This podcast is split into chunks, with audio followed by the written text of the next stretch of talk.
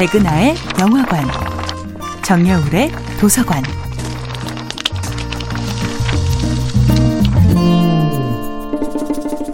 안녕하세요. 여러분과 아름답고 풍요로운 책 이야기를 나누고 있는 작가 정여울입니다. 이번 주에 만나보고 있는 작품은 오스카 와일드의 행복한 왕자입니다.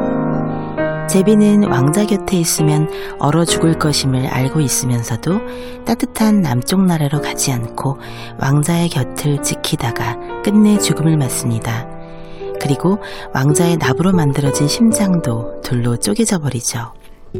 그때 하느님이 나타나 천사에게 이렇게 말합니다.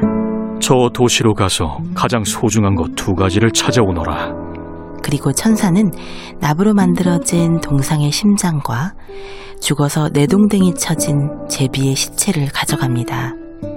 그러자 하느님은 말씀하시죠. 똑바로 잘 찾아왔구나.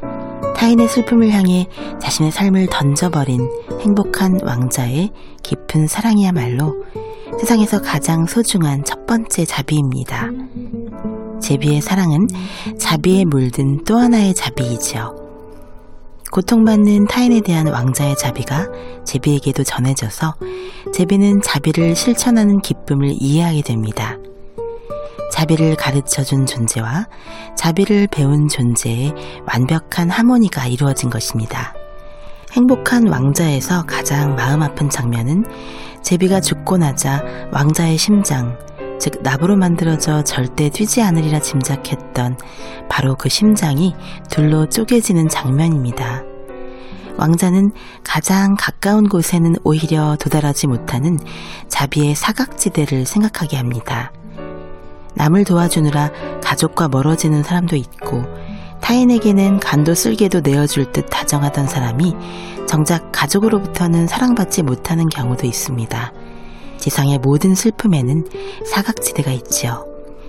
문학을 한다는 것은 바로 그 슬픔의 사각지대를 끝까지 발굴해내어 모두가 볼 수 있는 언어의 햇빛이 쏟아지는 세상으로 데려와 주는 일입니다. 아직 미처 보살피지 못한 슬픔의 사각지대가 남아있는 한 작가는 결코 목마른 창작의 붓질을 멈출 수가 없습니다. 자비는 행복한 왕자에게서 제비에게로 아름답게 전염되며 그 어떤 치료약도 없는 아름다운 질병이 됩니다. 결코 낫고 싶지 않은 아름다운 마음의 질병. 그것이 바로 자비입니다. 정야울의 도서관이었습니다.